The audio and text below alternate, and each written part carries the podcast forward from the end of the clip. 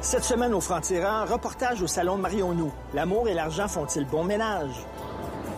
La personne qui est la plus pauvre des deux fait bien de se marier. La personne qui est la plus riche des deux fait une erreur financière. Mettons, tu me dis, te marierais-tu avec une médecin spécialiste? Oui, j'ai pas de risque. Tu pourquoi je dirais non? Une rencontre avec trois mamans solo. J'essayais de rencontrer quelqu'un, puis j'avais, je sais pas, 37, 38 ans, puis chaque fois, c'était, je sais pas si je veux des enfants, mais si tu le sais pas là, tu le sauras jamais, fait que bye. À un moment donné, tu dis, bon, ben, c'est quoi mon choix? C'est, je fais le deuil de pas avoir d'enfants Ouais. ou euh, j'y vais seule? Tout mon moi aime tellement ma fille. Moi, des fois, euh, je sens que j'ai comme plus d'extra à donner. Et cas de conscience, y a-t-il une limite à vouloir surveiller nos enfants? En fait, ça en dit long sur le parent, c'est qu'il accepte pas que son enfant vieillisse. Il y aura toujours une partie aussi du vécu des enfants auquel on n'aura pas accès en tant que parent, puis c'est normal. C'est d'accepter aussi ce jardin secret-là.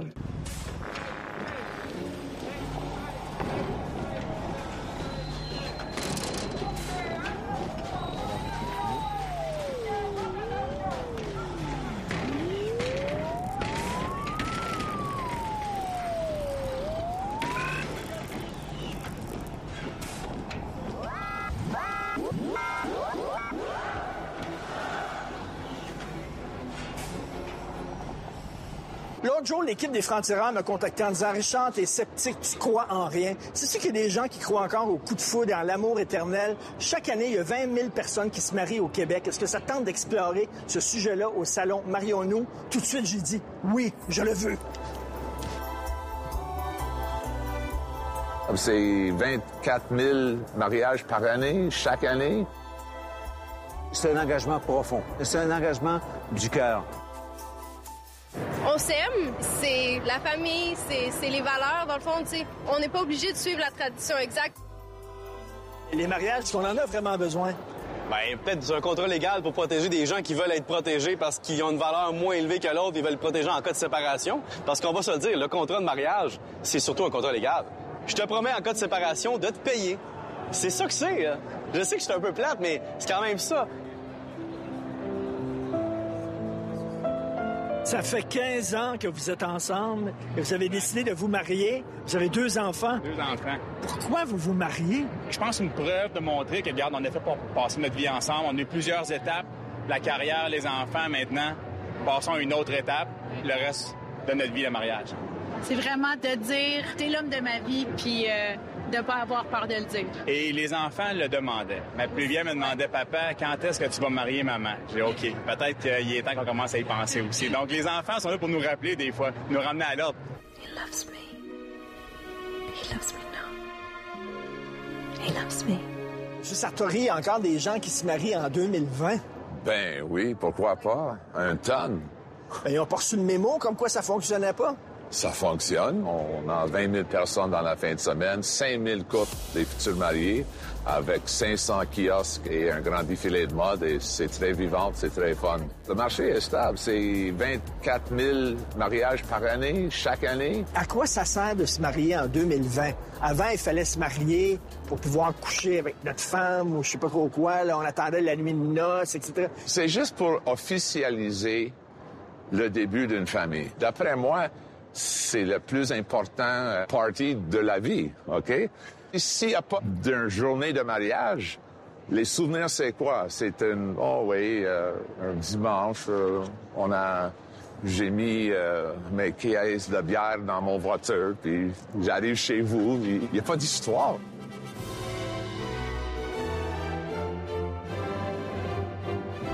Célébrer ton amour avec ta blonde devant tes amis, tes meilleurs amis, puis vous célébrez votre amour, puis les gens mangent bien, Parlons de cash. bien. puis- Parlons d'argent. C'est beau. C'est beau, mais parlons-en. J'ai pleuré le jour de mon mariage. Toi, oui. Oui, je te jure. T'as-tu pleuré en recevant la facture ou en te mariant? Parce que, ah, sais, on va se le dire, un mariage peut coûter, si t'écoutes tout le monde ici, là, ça peut te coûter 20 000, 50 000, 100 000, 200 000. OK? Il n'y a, a pas de fin à un mariage. Tu peux mettre, euh, tu peux mettre des diamants sur ta robe, tu sais? Tu veux pas te marier parce que tu veux, tu veux te garder euh, une liberté? Te, te, te- tu as peur de t'engager envers moi? C'est ça que la, la, la fille va dire, là. Non, moi, tu j'ai juste te dire non, je veux protéger mes actifs. Hey, j'ai protéger tes actifs. J'ai-tu travaillé pendant Qu'est-ce que 20 t'es ans de ma vie pour quatre personnes?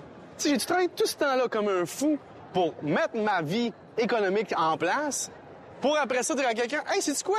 Toi, t'as été un saltimbanque toute ta vie, vas-y, euh, va te promener, puis euh, on va séparer ça à deux, puis moi là-dedans, qu'est-ce que je vais avoir gagné? Toi, tu gagnes tout, moi, je perds. C'est quoi le deal? Pourquoi vous voulez vous marier? Célébrer notre amour, notre couple, euh, c'est rassembler amis et famille avec nous pour partager notre bonheur.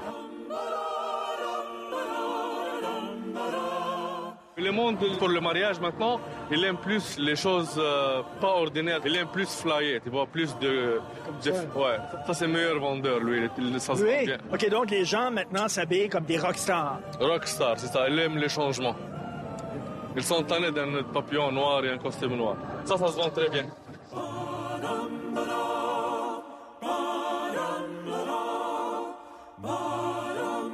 Trouve pas que les banques devraient avoir un kiosque ici pour permettre aux gens de se réhypothéquer pour payer leur mariage? Ouais, c'est un peu cher, hein. Tu sais, quand tu calcules le photomaton, euh, le célébrant, la robe, euh, la salle. Mais ce qu'ils disent pas ici, c'est que c'est pas les banques qui financent tout ça, hein. C'est les invités.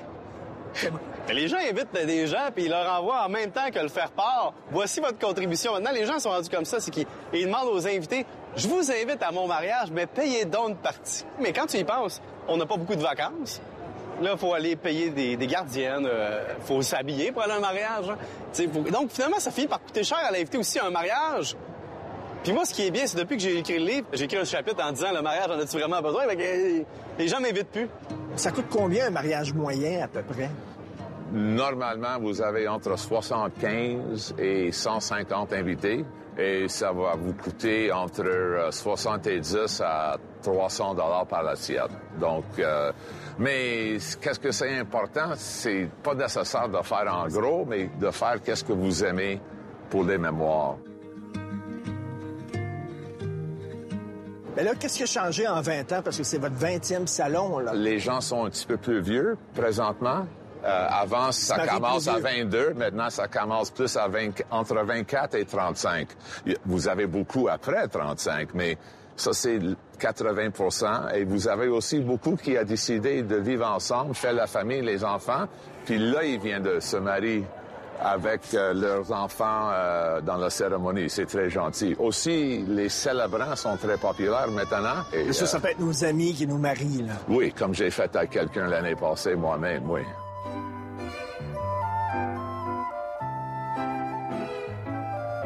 Monsieur Blanger, vous êtes célébrant. C'est quoi ça? Qu'est-ce que ça mange en hiver, un célébrant? Vous savez, la mosaïque culturelle du Québec a beaucoup changé dernièrement. Alors, euh, les gens peuvent plus se marier à la synagogue ou à la mosquée avec deux traditions différentes. Alors, nous, on, on a une alternative. On peut les marier dans, dans un, un club de golf, on peut les marier dans un hôtel, on peut les marier à domicile même, mariage privé avec deux personnes. Tout est possible. Mais pourquoi avant, c'était les capitaines de bateau? C'est que les gens voulaient se marier avant que ça coule ou soit... C'est un côté fantaisiste un peu avec le Titanic, avec Dion et tout ça. Parce que c'est triste, là, les mariages civils, là, à l'hôtel de ville avec un proto-notaire, là. On dirait qu'on achète une maison, là. Exactement. Tu signes ça, puis ça vient de finir. là. Même, vous savez pas qui va vous marier. Vous connaissez l'histoire. J'ai un couple au Palais de justice de Montréal. Puis le mec arrive, c'est un haïtien. Sauf qu'il il parle un gros créole. Ils ont rien compris de la cérémonie. Ils ont signé, ils sont partis. Ça a duré cinq minutes. Tous le- les gens, ils ont pris 15 minutes pour se stationner au Palais de Montréal pour voir un truc de signature. Alors, c'est complètement ridicule. La vie est plus facile à supporter à deux. Oui, quand tu dis, ce gars-là, il est fait pour moi, là, puis cette fille-là, il est fait pour moi, on y va dans la vie. On va être des meilleures personnes. Puis après le mariage, ils deviennent comme des instruments de paix dans la vie moderne. Ils retournent chez eux, ils sont des meilleures personnes. Ils retournent dans leur communauté, ils sont des meilleures personnes. Les gens sentent qu'il il s'est passé quelque chose, que le mariage est de transformer. Vous voulez vous marier. Pourquoi exactement? Il me semble que c'est traditionnel, le mariage, c'est vieillot, c'est euh, patriarcal, etc. C'est tout ce que vous êtes pas. là. Vous, êtes- vous me semblez alternatif quand même. Puis tout ça. Puis là, vous entrez dans le petit moule. Comment ça se fait? C'est pas obligé d'être ça. L'amour, c'est l'amour. Puis euh, on veut avoir des enfants, on veut avoir notre famille. C'est le, le- le côté alternatif, le côté queer, peu importe comment vous voulez le dire. C'est pas quelque chose qui nous empêche de suivre notre tradition. C'est récent, ça, euh, le mariage euh, queer chez les homosexuels, chez les gens plus alternatifs, etc. Ça vous tentait pas de dire, ah, pendant longtemps, votre institution nous a refusé, ne voulait rien savoir de nous autres, bon, on veut rien savoir de vous? En fait, honnêtement, je préfère faire un gros euh, doigt d'honneur à cette institution-là en justement la changeant. On a été exclus pendant tant d'années que si on continue à s'exclure nous-mêmes, je vois pas le but. C'est beaucoup mieux de juste commencer à faire du changement. Si on continue à se cacher, si on continue à se mettre dans l'ombre, oui, on a le droit maintenant. On a le droit de faire ces choses-là, puis il vaut mieux changer ces choses-là. Faut pas juste rester là et faire ah non mais vous avez, on n'avait pas le droit avant donc on le fera pas. C'est non. Mais non, on, on s'aime puis on a le droit de faire tout comme tout le monde, mais on va le faire différemment. Donc, c'est pas si straight que ça, le mariage. Mais non.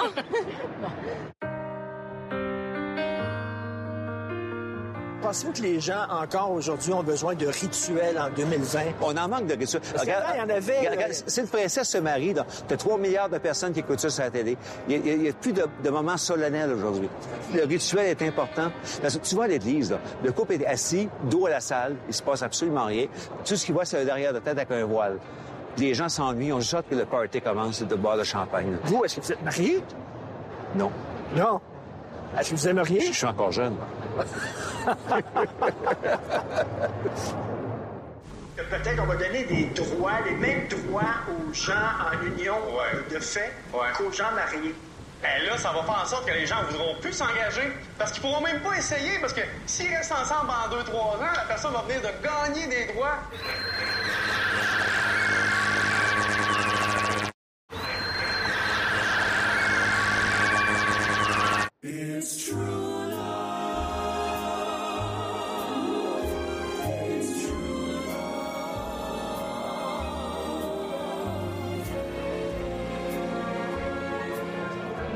Je pense que c'est le mauvais salon, là, vous êtes là. Pas du tout. On est ici pour les bachelor parties, nous. Les bachelorette parties. OK, Très c'est les enterrements de vie de garçon. Exactement. Exactement. OK, puis là, ils enterrent leur vie de garçon, c'est-à-dire qu'ils n'auront plus jamais autant de femmes que ça dans leur vie. C'est pour leur rappeler à quel point c'était le fun quand ils Ben, étaient ils vont- célibataires. c'est, c'est pour leur mettre dans l'ambiance que ça fait mal se marier.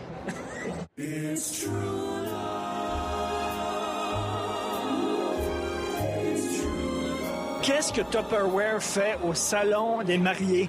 Les couples qui sont là aujourd'hui doivent avoir les bonnes stratégies pour réussir un bon mariage. Donc, la mission Tupperware, vous savez, trois éléments importants. Avoir du temps de qualité en couple, en famille. Comment on fait ça? Bien, on cuisine rapidement avec les meilleurs outils. Et surtout des repas en moins de 30 minutes, savoureux, santé. Ça aussi, c'est bon pour le portefeuille parce qu'il y a moins de restaurants. Awesome. And I just use my hands. Yep. They're the best tools you have. You know, I was going to say the same thing. Because it's fast. Non, là, vous êtes en train de dire que Tupperware aide les couples à moins se chicaner. Moins chicaner, avoir du temps de qualité et ensemble pour rêver, réaliser des rêves parce qu'ils ont l'argent, puis parce qu'ils ont le temps. Tupperware lutte contre le divorce. Ben, on pourrait dire ça. On donne des conditions gagnantes, en tout cas. This is a relationship which must abide in genuine love, remembering that God Himself has established it by His means. Il y a des gens qui pensent qu'un mariage, c'est une assurance que le couple est plus solide. Non. Ça se brise comme ça, un mariage. Moi, tu sais, je suis allé dans, attends, je suis allé dans un mariage de... Ah, séparé. Je suis allé dans un autre mariage. Ah, séparé aussi. Je suis allé dans un autre mariage, séparé aussi. Je suis même allé dans un mariage où, quand je me suis séparé, le gars qui s'est séparé était mon avocat. Tu sais, c'est un... Imagine, le gars, il était avocat en droit matrimonial, il se marie, puis il se sépare. Puis il m'a dit, récemment, il dit, je comprends pas pourquoi les gens se marient. Ils ont plus de chances d'avoir des problèmes après que le bénéfice de la relation.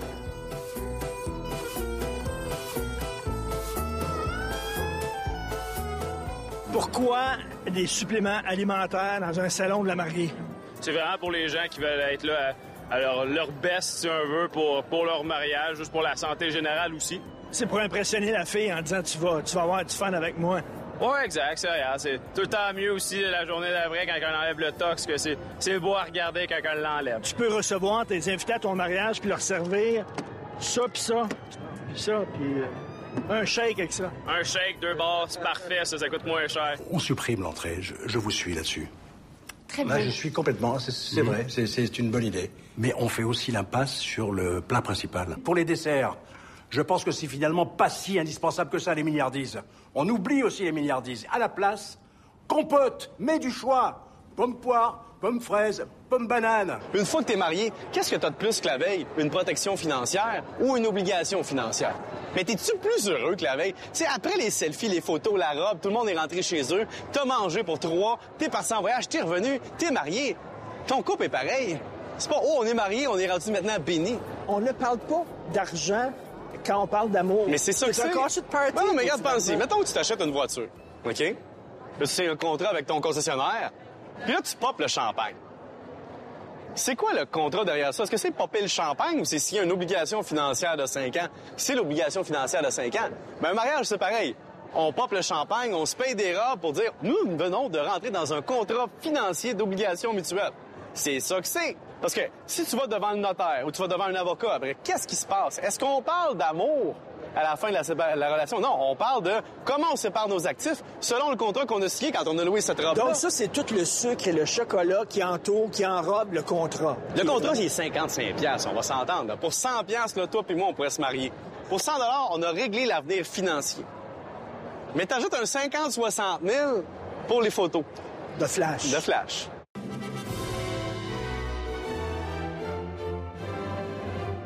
Vous savez qu'on est dans une société maintenant qu'on dit non binaire, non genré.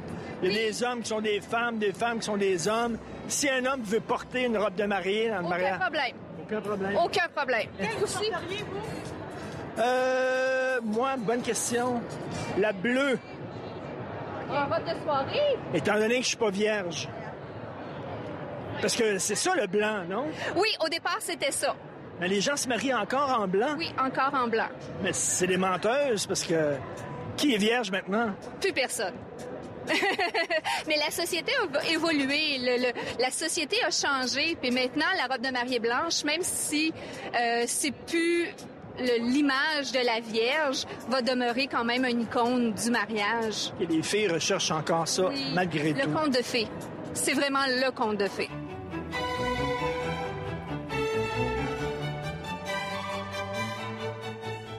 Ça, c'est après le mariage, les enfants. Non, c'est durant le mariage. Durant le Durant mariage? le mariage. Une animation euh, clé en main pour les enfants durant le mariage. Bon, on n'invite pas les enfants à les mariages? Oui, on invite les enfants dans les mariages. Si les, si les mariés ont des enfants, on fait quoi? On les laisse à la maison? Oui, oui, reste à la maison. c'est triste, ça. On Les garder. enfants ont le droit de faire partie de la journée.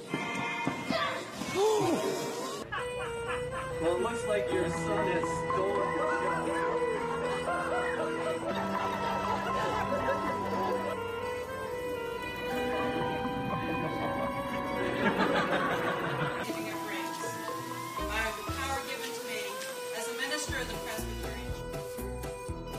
Là, je vais dire quelque chose d'épouvantable, mais je vais te le dire quand même parce que j'aime ça le dire. La personne qui est la plus pauvre des deux fait bien de se marier. La personne qui est la plus riche des deux fait une erreur financière. Donc, la personne qui a de l'argent puis qui se marie avec une personne qui fait le tiers ou la moitié de son salaire, elle prend un risque financier. La personne qui gagne la moitié du salaire de l'autre prend une assurance financière. Donc, moi, mettons, tu me dis, Pierre-Yves, te marierais-tu avec une médecin spécialiste? Oui. Oui. Qu'est-ce que je te dis? Oui. J'ai pas de risque. Tu sais, pourquoi je dirais non? C'est le plus gros contrat de ta vie. Tu signes, je m'engage en cas de fin de relation à m'occuper de cette personne-là au niveau financier parce que je gagne plus qu'elle. Hey, c'est pas n'importe quoi, là. Valérie et Jonathan, vous allez vous marier au mois d'août. Pourquoi? Euh, cadeau de Noël, euh, c'est, c'est- c'est- c'est- ça fait sept ans qu'on est ensemble, c'est le, le lien qui, qui se finit, là. On, on, on allie tout. OK, c'est elle qui t'a forcé, finalement. Ouais, ouais, moi, je tombais sur la tête. Et ça va être quel genre de mariage? Euh, à cheval, j'arrive avec ma jument un peu western. C'est vrai? Ouais. Non, non, je veux personne dans le champ. Regarde, il y a une vieille dans le champ. La vieille, c'est ma mère. Hein? Peut-être on va donner des droits, les mêmes droits aux gens en union Ouais. euh, de fait Ouais. qu'aux gens mariés. Ouais. C'est une bonne nouvelle parce que là, les gens qui se marient le feront pas pour des raisons pécuniaires. Ils vont Non. vraiment le faire pour l'amour. Ouais, mais le problème là-dedans, c'est tu sais quoi? Là, tu commences à fréquenter une fille, puis elle te dit Ah, je vais aller m'installer chez vous. Eh non.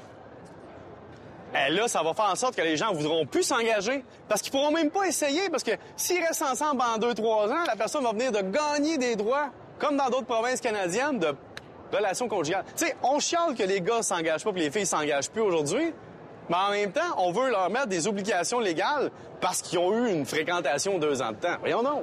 Est-ce que tu penses que c'est euh, une institution qui est vouée à la disparition? C'est comme la circoncision de mariage. C'était à la mode pendant un temps, on l'a fait, mais là, on le fait plus. Je sais que je suis un peu excessif dans mon argument financier, mais il n'y a pas de bonne raison rationnelle. C'est juste dire à quelqu'un, je t'aime tellement que je suis prêt à prendre un risque financier. Le salon du divorce, on parle de ça, toi et moi? Le salon du divorce, on fait de l'argent. Non, pourquoi? Les gens ont plus une scène.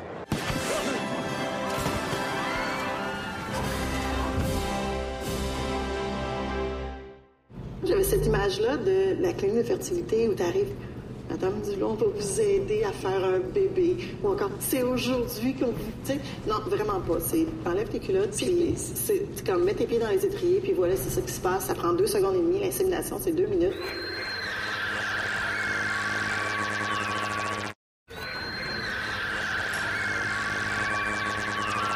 Mesdames, vous voulez des enfants? Vous ne rencontrez que des cabochons? Voici la solution à votre problème. Commandez du sperme sur Internet. Rencontre avec trois mamans solo.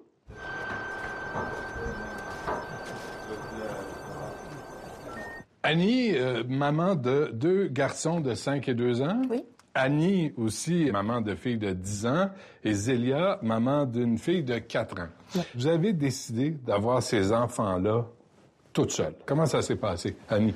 Ben ouais, c'est pas mon premier choix. C'est sûr que j'aurais aimé comme tout le monde avec un conjoint, mais mettons que les dernières années, euh, la trentaine, euh, début quarantaine, euh, c'était pas là.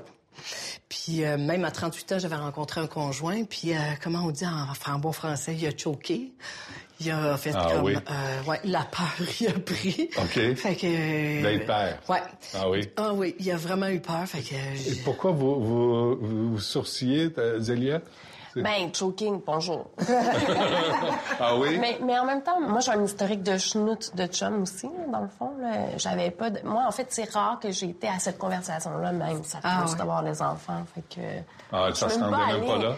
à l'étape de chocage. Puis moi, quand j'ai pris ma décision, je me suis dit qu'avec rien qu'elle allait m'arrêter parce que je voulais pas perdre l'occasion, tu sais, parce qu'on arrive à un moment dans nos âges où est-ce qu'on peut pas, euh, on peut Hmm. pas réverser la machine. Annie? Euh, non, moi, j'avais pas d'amoureux, mais j'essayais de rencontrer quelqu'un, puis j'avais, je sais pas, 37, 38 ans, puis chaque fois, c'était, je sais pas si je veux des enfants, mais si tu le sais pas là, tu le sauras jamais, fait que bye. et, et donc, un moment, c'est devenu évident que j'allais le faire toute seule. La décision, c'était si je peux pas garantir à mon enfant un bon père, donc quelqu'un qui va être vraiment là pour lui, ben j'aime mieux qu'il y en ait pas.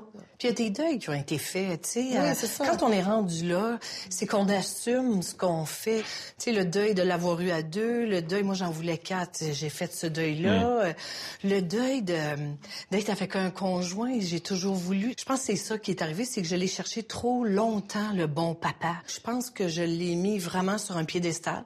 Puis malheureusement, à l'âge, euh, tu sais, on n'est pas comme en hommes, année. d'année en année, puis ça va vite. Puis, fait que, à un moment donné, tu dis bon, ben c'est quoi mon choix? C'est je fais le deuil de pas avoir d'enfant Ouais. ou euh, j'y vais seule.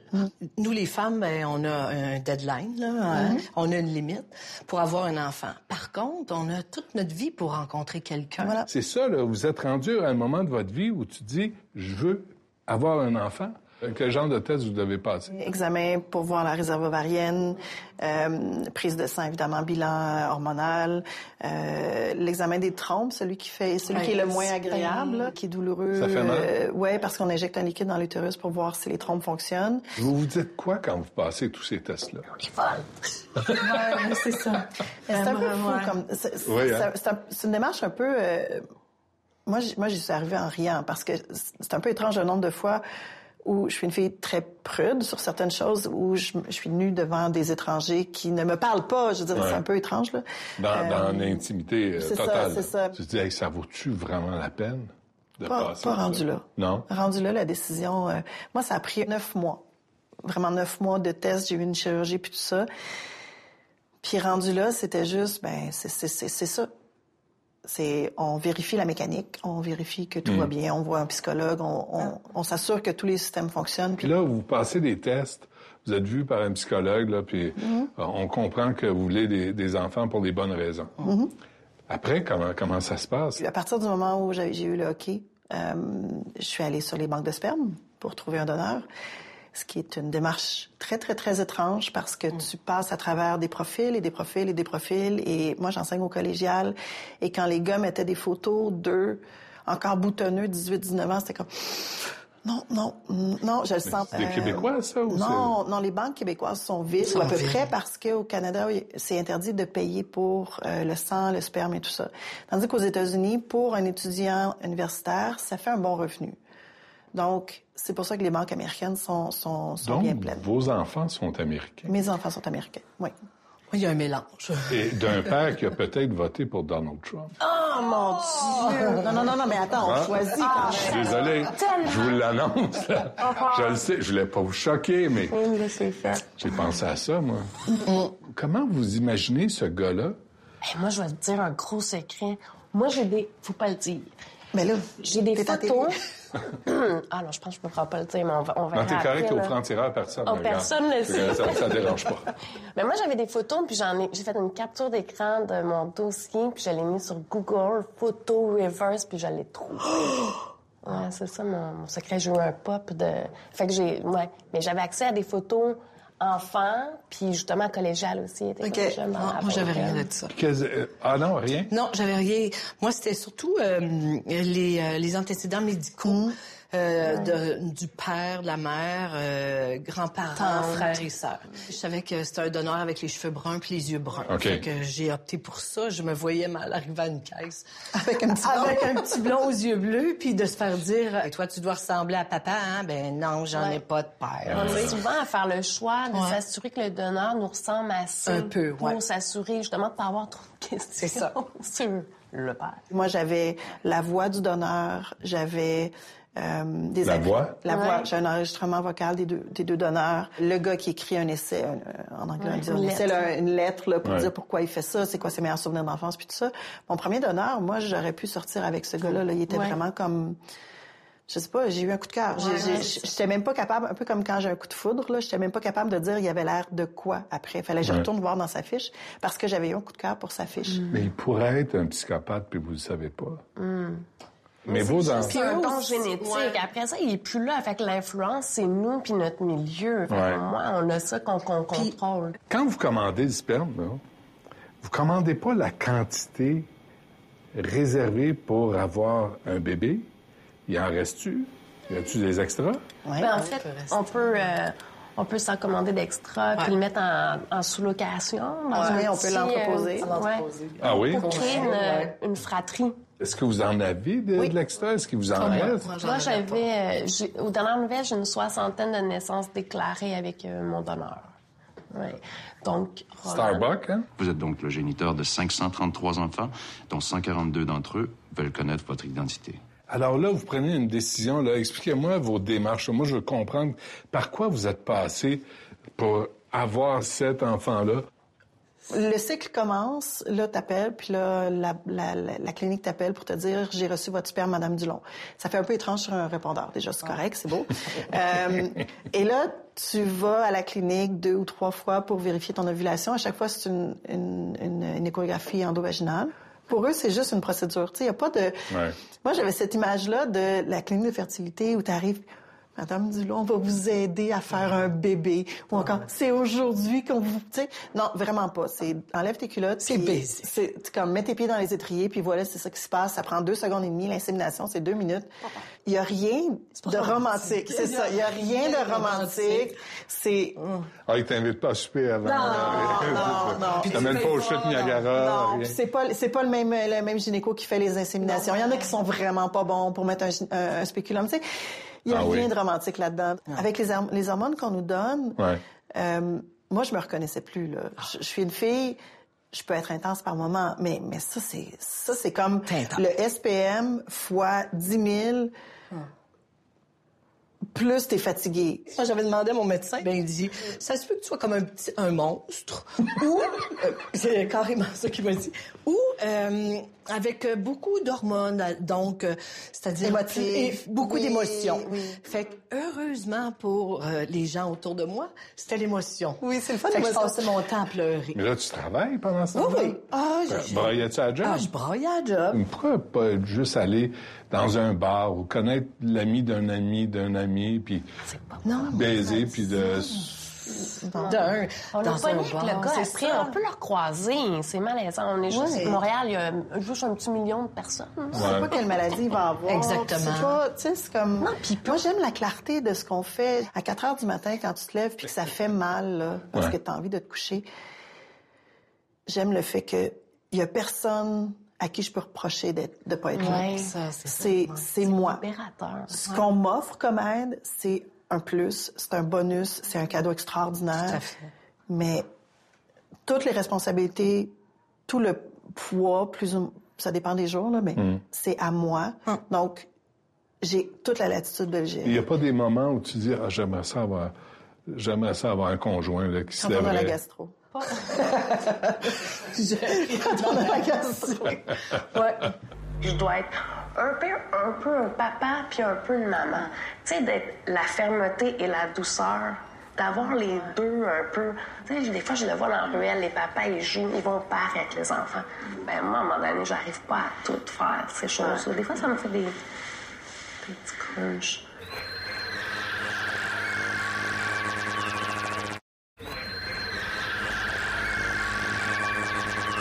Isabelle, fin trentaine et toujours célibataire, est devenue maman il y a trois ans en trouvant un donneur de sperme sur Internet qui l'a inséminé de façon dite artisanale.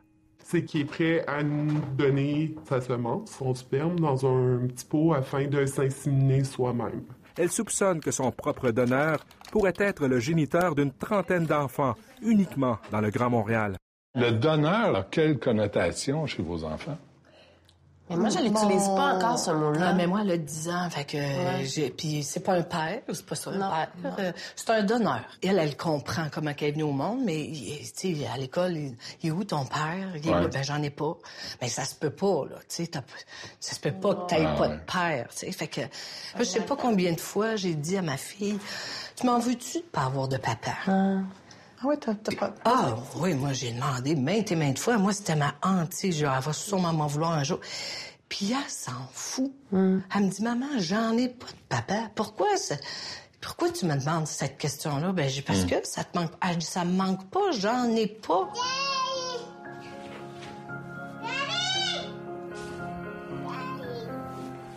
Question niaiseuse, la fête des pères. Ah. À Noël, Ben, euh, tu sais, à pères, ce fait un moment. cadeau pour papy. Pour papy? Ouais.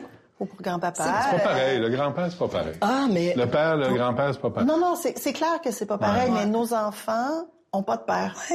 Fait que c'est, c'est pas comme ils ont Le pas un père qui est disparu. Ouais. Ouais. Pour moi, c'est ça qui c'est, c'est ça qui est plus cruel pour un enfant, c'est un père qui est disparu, Ouais. c'est un père qui choisit de ne pas être là ou qui ne bon, qui ne peut pas être là parce qu'il est mort ou peu importe. Ouais. Mais pour l'enfant, vivre avec ce deuil-là, c'est-à-dire cette personne-là qui existe à peu près, mais Ouais. qui existe pas vraiment dans le quotidien. Ouais. c'est plus difficile. Moi, mes enfants, ils ont pas de père, fait que à la fête des pères, ben ils font quelque chose pour, euh, grand-papa ou pour papy. Je trouve que notre société est pas encore adaptée à ça. Tu sais, euh, pourquoi euh, juste la fête des pères, juste la fête des mères? Mais il y a des choses, il y a des choses que les pères enseignent aussi. Là. Il y a des affaires que les mères peuvent pas recommander. Toi, t'es es arrivé ici, t'es maquillé, mais t'as un œil au bernois parce que t'es ramassé un petit pelle d'en face. Oui. Eh, vrai ou faux? Eh oui. Ben oui, c'est ça. le mais, maquillage. le, maquillage est extraordinaire, mais, mais tu sais, pe- pelleter, mais aussi leur apprendre à lancer une balle, à jouer euh, au baseball ou au hockey. ben, On a quand même une fonction Oui, on- minimale. Non, on Comment- je, sais que vous l'enlevez pas, mais comment vous palliez à ça? On a un immense voilà, réseau. on a un réseau. Alors, Charlotte a cette référence-là d'hommes autour d'elle, puis c'est important, moi. Mon frère il est super présent pour ma fille, puis tu sais, dès le jour 1, lui a passé le mois dès la naissance de ma fille avec nous. Ah oui. Ouais, puis ma fille, moi, elle est née prématurément. Puis en plus, j'avais des problèmes de peau, fait que je pouvais pas faire le pot à peau. Puis j'ai des photos de ma fille sur mon frère. Je t'ai fait le pot à peau. Fait qu'elle a noué vraiment un lien super précieux. Puis il y a mon père aussi qui, qui, Ouais. qui vient quand même couramment. Ouais. Mais autrement, moi, j'ai l'impression souvent que moi, je dois me splitter, puis je dois être un peu un papa, puis un peu une maman. Tu sais, d'être la fermeté et la douceur. d'avoir les deux un peu. Sais, des fois, je le vois dans Mm. la ruelle, les papas, ils jouent, ils vont au parc avec les enfants. Ben, moi, à un moment donné, j'arrive pas à tout faire, ces choses-là. Des fois, ça me fait des, des petits crunchs. Je vous le dis, c'est très troublant. Les hommes qui vont regarder ça, là, c'est très troublant pour notre rôle, la remise en question du rôle du père. Mais pourquoi? On les aurait tellement accueillis, ces Ben hommes-là. ouais, c'est comme, mais Mais- là, là, même Où là. sont-ils? Ouais. Moi, je m'étais dit, si je rencontre quelqu'un en cours de route, puis que ça marche, qui est là avec mon enfant, puis que on se choisit comme famille, Ouais. Mhm. Ouais. ben go, ça sera son papa. Victor est rentré de sa journée bien remplie. Il retrouve sa maman rien que pour lui. Il y a plein de câlins de sa mère et tout, et c'est réconfortant. Quand j'en ai besoin, bah, il n'y a pas les frères et sœurs qui, qui gênent. Je ne suis pas pour y gâter. Je suis juste gâtée. Est-ce que ça peut être dangereux que cet enfant-là ou ces enfants-là deviennent tellement le centre de l'univers qu'ils deviennent insupportables, qu'ils deviennent des, des- des petits monstres, parce que vous avez tellement tout mis là-dedans que ces enfants-là de- deviennent, tu sais, le- ils de- Non. descendent du ciel. Moi, je sens pas ça parce qu'on arrive. C'est drôle parce que j'allais dire, on n'arrive pas à les combler peut-être totalement pour les rendre des, des enfants rois. Mais en même temps, ils nous comblent tellement. Moi, j'ai l'impression que c'est dur d'accueillir quelqu'un d'autre dans notre, moi, pour moi, dans notre duo. Parce que votre relation est fermée. Tout mon amour, là, tout mon moi aime tellement ma fille. Moi, des fois, euh, je sens que j'ai comme plus d'extra à donner. Mais c'est vrai, faut t'aimer totalement autant ma fille que moi. Mais moi, je trouve que ma fille, c'est tellement une mini que si tu m'aimes, c'est quasiment obligatoire que tu l'aimes, tu sais. Mais il faut que tu aimes aussi écouter La Reine des Neiges. Ça, ça passe. Et il y a le deux, là, maintenant. C'est pour ça que, Ah, c'est pour ça que j'ai fait un deuxième enfant, là. Ouais. Moi, dans, dans ma réflexion, Ah oui? J'ai vraiment lutté contre l'idée du deuxième enfant parce que tout le monde me disait que c'était impossible que j'aie un deuxième enfant. Voyons donc, Annie, t'es rendue à 40 ans, non, non. Je- non, ça, je voulais un deuxième enfant, puis une partie de mon raisonnement, c'était, je trouve que c'est trop sur les épaules de mon Olivier. Toutes mes attentes sur lui, je veux Mm. qu'il y ait un allié. Et quand je les regarde, mes gars, ensemble, parce que ça a été dur le passage de 1 à 2, mais quand je les regarde ensemble, c'est correct. On va gérer le difficile. Est-ce que c'est un geste égoïste de faire un enfant seul comme ça? Moi, quand j'entends ça, ça m'horripile. Pourquoi ça serait plus égoïste ça qu'en couple? D'a- D'avoir un enfant, là, c'est totalement l'inverse d'être égoïste. Ouais, T'as un enfant, tu donnes ta vie à cet Ouais. enfant-là, tu dors pas. Euh, t- t- faut pas être égoïste pour avoir un enfant, c'est l'inverse. C'est un don de soi. Est-ce que ça, ça fait que votre vie, là, là, avec ce choix-là, est, est, est complet, est complète? Non, moi je trouve que pour avoir une vie complète, ça prend une vie de famille. Ouais. Ça, je l'ai en partie. Euh, c'est d'avoir ma vie à moi. Ma, ma vie solo, tu sais, moi, euh, je la fais garder ma fille de temps en temps parce que j'ai ma vie Mhm. à moi, j'ai mes sorties à moi, puis j'ai droit à ça euh, comme n'importe qui. C'est pour ça qu'elle sera pas un enfant roi, ma fille. Puis il y a l'autre portion, ma portion amoureuse. Celle-là, je l'ai pas. Mais je suis pas plus malheureuse pour autant si j'ai pas de conjoint. Professionnellement, je suis super heureuse. J'ai fait une transition un peu de personnel puis carrière, là, juste en même temps d'avoir Romane. Puis euh, je suis comme sur mon X, fait que je suis super comme bien. Puis je suis heureuse, j'ai ma fille. Puis on est, je suis comme un peu, c'est complet. je pense que j'ai- Mm. c'est là le faire complet.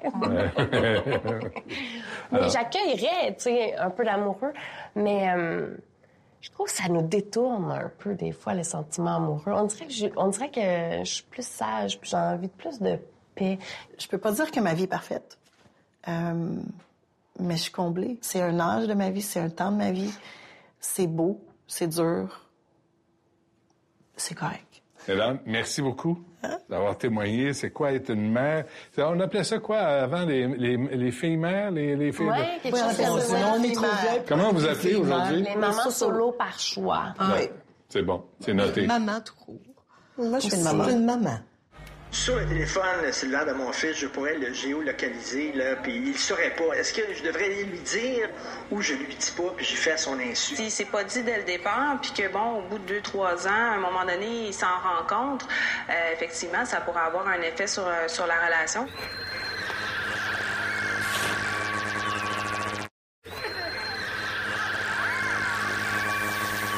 Est-ce qu'on devrait vraiment surveiller nos enfants sur les médias sociaux, même les traquer avec des GPS, ou devrait-on au contraire respecter leur vie privée, cas de conscience?